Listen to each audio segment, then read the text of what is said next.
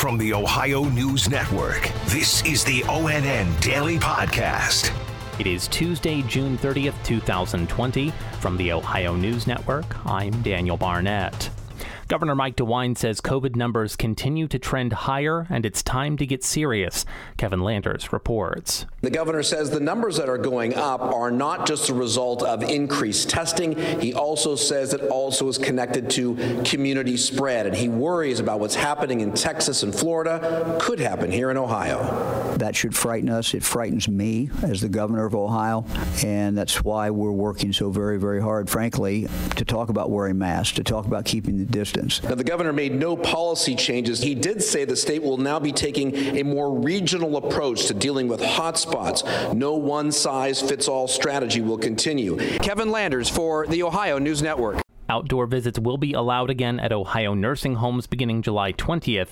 Governor DeWine said he weighed the risk of relaxing the restriction against the importance of family visits to people's mental well being. It was announced even as spikes in COVID 19 cases were reported in two southwest Ohio counties, Hamilton and Montgomery. DeWine said Vice President Mike Pence shared his concern on a Monday call and has offered federal help. The National Guard is stepping up pop up testing sites in the area as well. Ohio had more than 50 51,000 confirmed and probable virus cases as of today. Governor DeWine said yesterday that a handful of public health orders related to the coronavirus set to expire tomorrow have been extended for a week. Pete Scalia has more. During his regular press conference, DeWine said his administration is working to revise the orders affecting business sectors from the bar and restaurant industry to personal services and daycares. He urged the public not to read too much into the extension, which is simply meant to afford his working groups more time. DeWine said that he expects to announce Thursday the next phase of Ohio's reopening plan, including the much anticipated guidance for school districts. Pete Scalia, ONN News. Columbus City Council will meet again today to discuss whether or not police should have access to military style gear and weapons.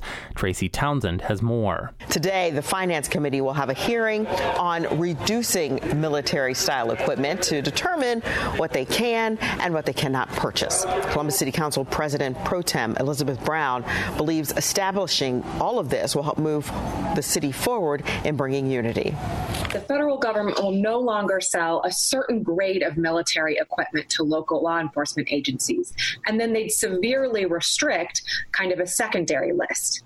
I'm Tracy Townsend. A group of clergy members is giving Columbus Police Chief Thomas Quinlan a vote of no confidence.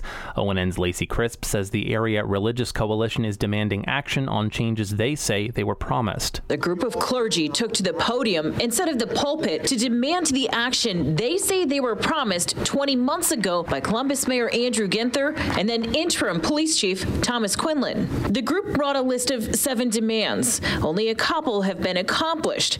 Mayor Ginther signed an executive order to have BCI investigate in custody deaths. And they are urging Mayor Ginther to adopt their list of seven demands on police reform as soon as possible. In Columbus, Lacey Crisp. A former Cincinnati city councilwoman accused of accepting $15,000 as part of a scheme to trade votes for money has pleaded guilty to a federal fraud charge.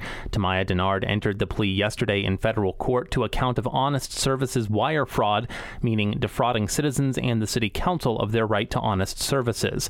No sentencing date was immediately set. Authorities alleged in court documents that in August of last year, Dennard contacted someone she knew who had business before the city council and sought money, and the following month received two separate payments. An Ohio Department of Transportation worker is shaken up after a dangerous situation on I 71 in central Ohio last night.